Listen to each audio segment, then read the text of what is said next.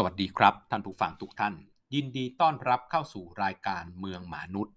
รายการที่จะไปติดตาม สืบค้นเสาะหา เรื่องราวต่างๆ ที่เกี่ยวข้องกับเมือง และวิถีชีวิตคนเมือง มาเล่าสู่กันฟังโดยกระผมนายมนุษย์หมาป่า วันนี้เป็น episode ที่ 76 นะครับ ภายใต้หัวข้อว่า ค่าเดินทางในกรุงเทพมหานครและปริมณฑลแพงเกินไปหรือเปล่าตั้งคำถามมานี้ทุกคนก็ต้องตอบว่าแพงครับ เพราะว่าเราจ่ายค่าเดินทางเนี่ยแพงมากๆ ทุกคนก็คงบ่นนะครับ ทั้งค่าใช้จ่ายแล้วก็เวลาที่สูญเสียไปโดยจากรถติดนะครับ รวมถึงค่าจอดรถ รวมถึงอะไรต่างๆ ที่เป็นค่าเดินทางทั้งหมด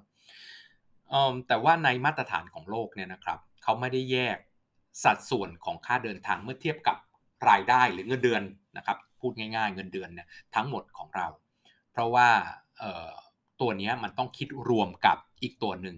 ก็คือค่าใช้จ่ายเกี่ยวกับที่อยู่อาศัย ไม่ว่าจะเป็นค่าเช่าบ้านนะครับค่าผ่อนบ้านนะหรืออะไรต่างๆ ที่ใช้จ่ายเกี่ยวกับการมีที่อยู่อาศัยเนี่ยแหละครับ ไม่รวมพวกค่าน้ำค่าไฟเนาะแต่ว่าเป็นการให้มีที่อยู่อาศัยอะเขาจะคิด 2 ตัวนี้รวมกัน เพราะโดยปกติแล้วชีวิตของคนเมืองนะครับ ชีวิตของคนที่อยู่ในเมืองเมืองใหญ่เนี่ยสตัวนี้มันจะแปรผกผันกัน เรานึกถึงคนทำงานง่ายๆนะครับ เวลาคุณจะเลือกเช่าที่อยู่อาศัยเนี่ยถ้าคุณเช่าที่อยู่อาศัยในราคาแพง คุณก็มักจะคิดว่าฉันจ่ายแพงเพราะฉันอยู่ใกล้ที่ทำงานนะครับเพราะฉะนั้นค่าเดินทางก็จะแปรผกผันกับค่าเช่า หรือค่าใช้จ่ายของที่อยู่อาศัย ถ้ามันแพงแปลว่าค่าเดินทางก็ควรจะถูก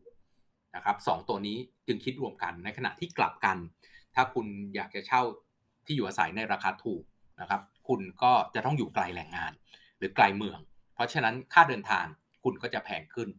ดังนั้นเมื่อ 2 ตัวนี้มันสัมพันธ์ซึ่งกันและกันนะครับสัมพันธ์กันในมุมกลับซึ่งกันและกัน ในมาตรฐานโลกเขาจึงคิดรวมกัน แล้วก็กำหนดไว้ว่ามันไม่ควรจะเกิน 30%ของเงินเดือนของคุณสองตัวนี้รวมกันค่าเดินทางกับค่าเช่า หรือค่าใช้จ่ายเกี่ยวกับที่อยู่อาศัยพวกค่าผ่อนค่าอะไรต่างๆเนี่ยไม่ควรเกิน 30%ของรายได้ของคุณ คุณจึงจะมีชีวิตอยู่ได้อย่างมีคุณภาพดี เพราะคุณจะต้องเงินอีก 70%เนี่ยคุณต้องไปใช้กับการที่กินอาหารนะครับเรื่องปกติกินอาหารนะเสื้อผ้าเครื่องนุ่งห่มนะครับอุปกรณ์อำนวยความสะดวกอื่นๆ เช่นค่าโทรศัพท์มือถือค่าใช้จ่ายเพื่อความสะดวกสบายค่าพักผ่อนหย่อนใจค่ายารักษาโรคแล้วก็รวมถึงเงินที่จะเก็บไว้ใช้ในยามฉุกเฉินด้วยนะนะครับ เพราะฉะนั้นค่าใช้จ่ายเกี่ยวข้องกับค่าเดินทางกับ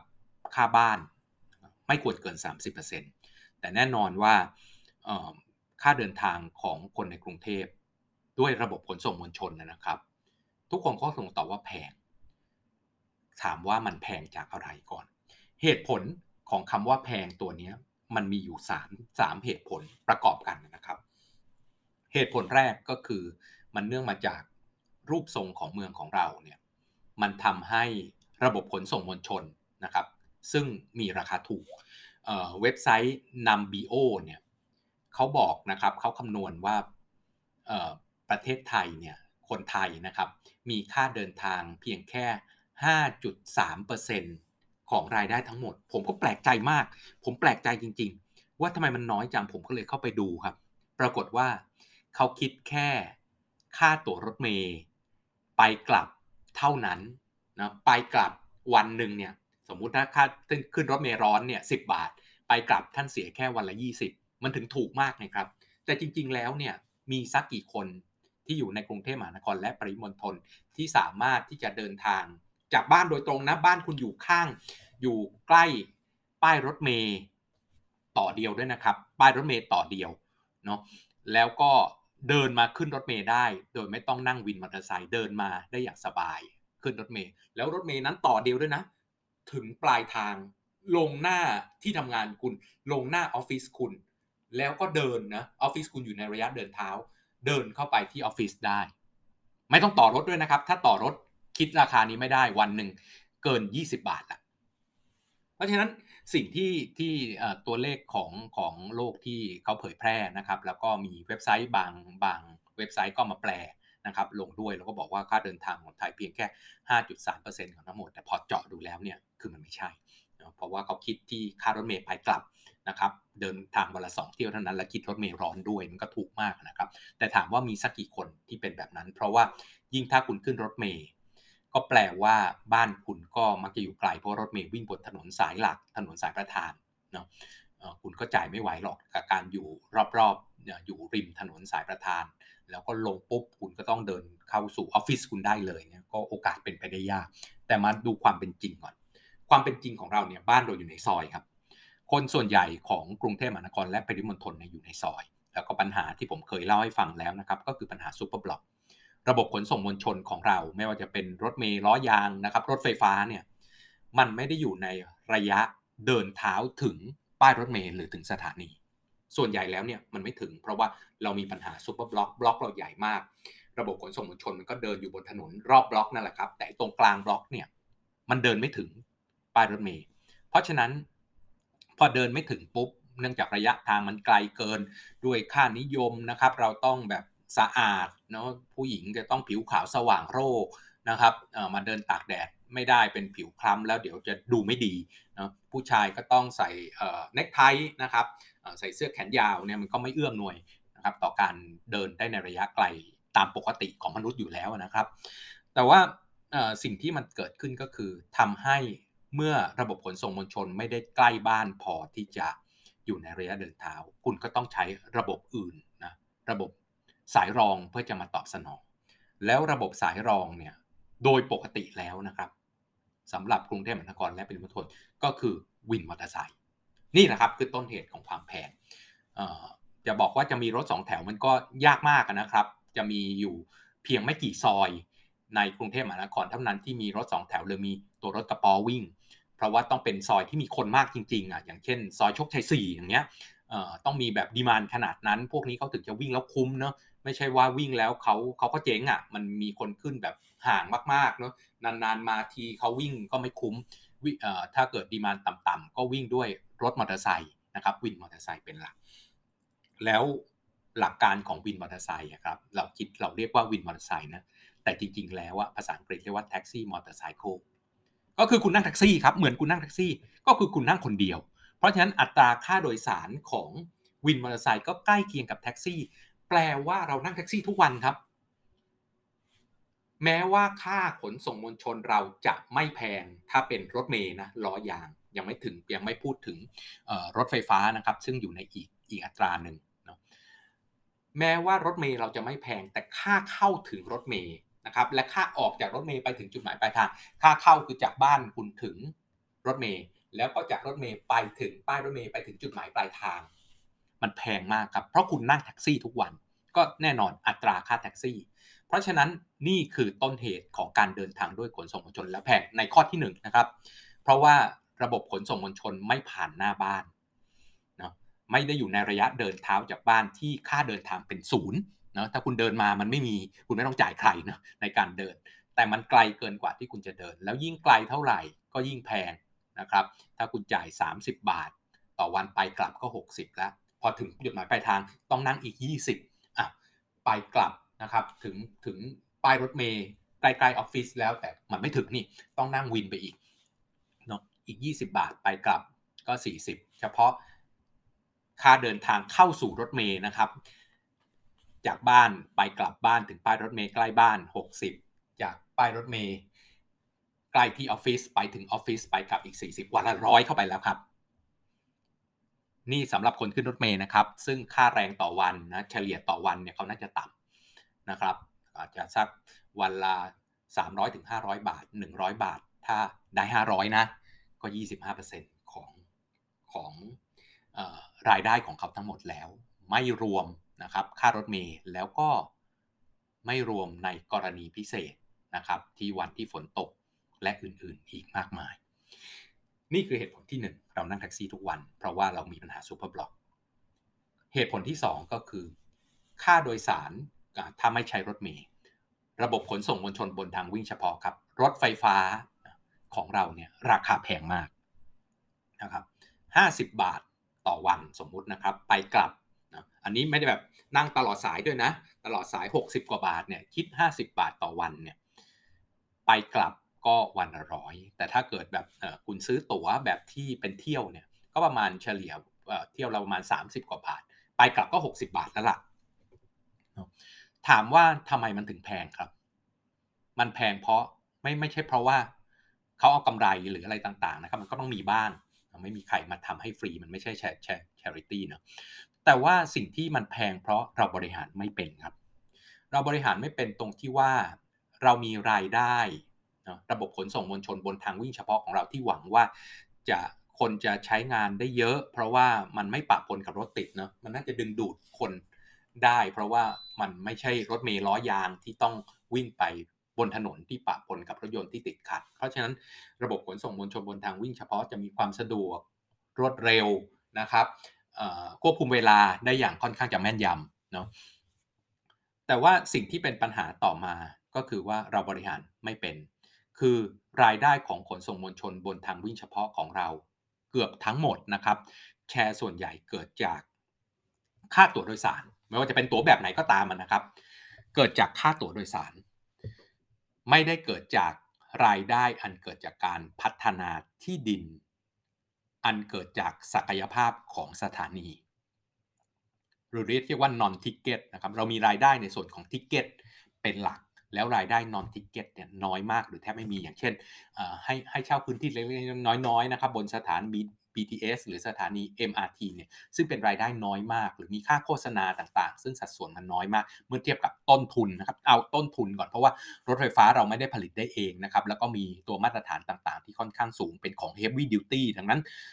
ของต้องทนทานถาวรมั่นคงนะครับใช้คนจำนวนมากมาตรฐานสูง เพราะฉะนั้นต้นทุนเป็นสูงแน่นอนอยู่แล้วครับ แต่ว่าในโลกเนี่ยนะครับเราเคยไปญี่ปุ่นนะครับหลาย ๆ ท่านที่เคยไปญี่ปุ่นท่านพบว่าศูนย์การค้าเนี่ยอยู่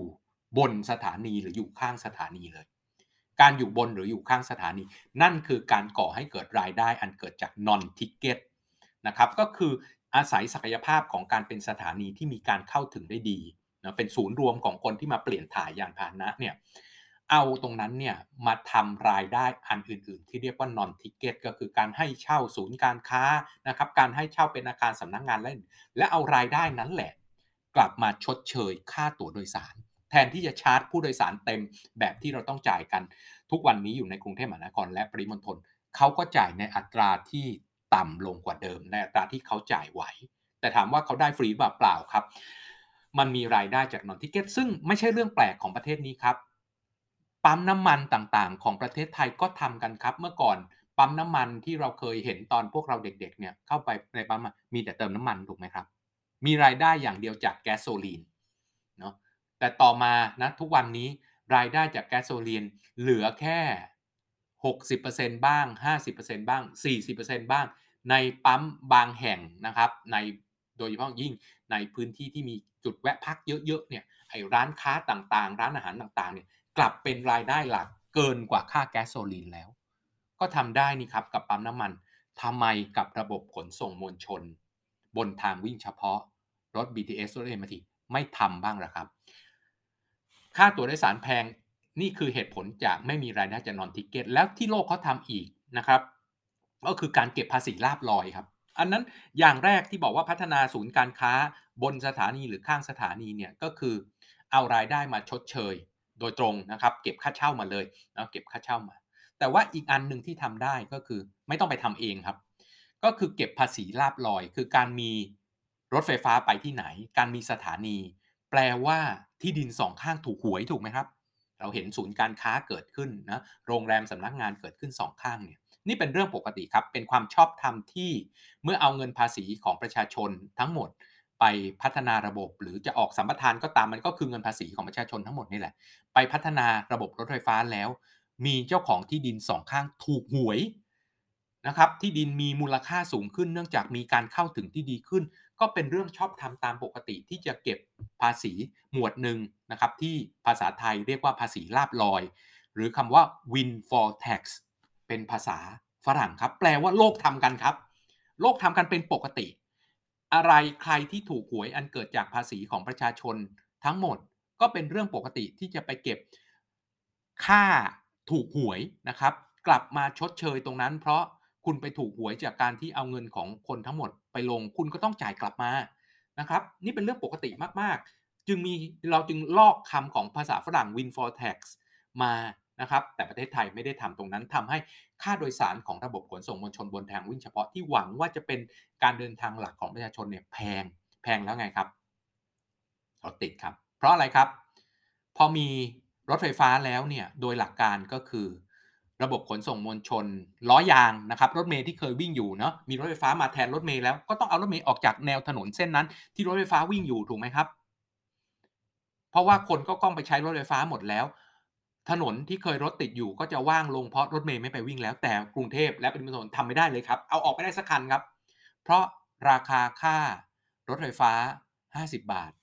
มีคนจำนวนมากของเมืองนะครับ ที่จ่าย 50 บาทไม่ไหว รถเมล์ต้องวิ่งอยู่ครับ แทนที่มีรถไฟฟ้าแล้วรถเมล์จะออกไปจากแนวเดียวกับรถไฟฟ้า แล้วเปลี่ยนไปทำหน้าที่ feeder นะครับ วิ่งตั้งฉากนะวิ่งเข้าซอยหรือถนนที่มาตั้งฉากกับถนนที่มีรถไฟฟ้าวิ่งอยู่ข้างบนเนี่ยหรือวิ่งอยู่ข้างใต้ดินเนี่ย แล้วดึงคนจากไกลกว่าระยะเดินเท้าเนี่ยเข้ามาสู่รถไฟฟ้าได้อย่างสะดวกมากขึ้นนะขยายขอบเขตการให้บริการของรถไฟฟ้าออกไป ด้วยรถเมล์ที่วิ่งตั้งฉากเข้ามา ปรากฏว่าไม่มีครับ เอารถเมล์ออกไม่ได้สักคัน เพราะตั้งราคารถไฟฟ้า 50 บาท เนื่องจากไม่ไม่คิดว่ารถไฟฟ้าจะมีรายได้จากอย่างอื่น เพราะฉะนั้นนอกจากข้อที่ 1 เรานั่งแท็กซี่ในรูปแบบวินมอเตอร์ไซค์ทุกวันข้อที่2นะครับ ค่ารถไฟฟ้าก็แพง เพราะบริหารไม่เป็น ไม่รู้จักการทำรายได้จากนอนทิเก็ตซึ่งเป็นเรื่องสากลนะครับ ผมไม่ได้คือคิดขึ้นเอง เรื่องที่ 3 ครับ เหตุที่ 3 ที่ค่าขนส่งมวลชนแพงเพราะ เราเสียค่าแรกเข้าทุกระบบครับ ทุกระบบถ้าเราไม่ได้เดินเท้าไม่ได้ขี่จักรยาน คุณขึ้นขนส่งมวลชนประเภทใดก็ตาม คุณเสียค่าแรกเข้าทุกระบบ ทุกครั้งที่คุณเปลี่ยนยานพาหนะ ซึ่งในโลกเนี่ยเขาบอกว่าเขาใช้องค์กรกลางรวมทั้งหมด แล้วก็คิดค่าแรกเข้ารวมกัน เราจ่ายค่าแรกเข้าครั้งเดียว ถ้าเราขึ้นระบบขนส่งมวลชน ไม่ว่าเราจะเปลี่ยนไประบบไหนก็ตาม คุณควรจะเสียค่าแรกเข้าแค่ครั้งเดียว แต่ตอนนี้เราเสียค่าแรกเข้าทุกครั้งครับ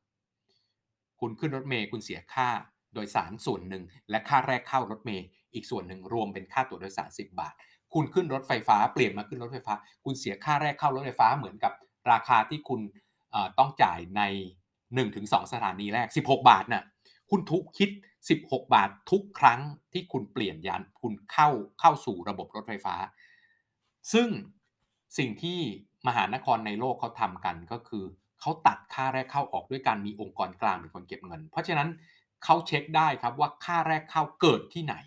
เขาก็จ่ายที่คนนั้นเป็นหลัก แต่ของเรากลับไม่รวมระบบกันครับ ทุกคนเปลี่ยนจากรถเมล์เป็นรถไฟฟ้านะครับ เสียค่าแรกเข้ารถเมล์แล้วเปลี่ยนเป็นรถไฟฟ้า เสียค่าแรกเข้ารถไฟฟ้า ลงมาขึ้นเรือ เสียค่าแรกเข้าขึ้นเรืออีกเนาะ ไปต่อแท็กซี่ เสียค่าแรกเข้า 35 บาทอีก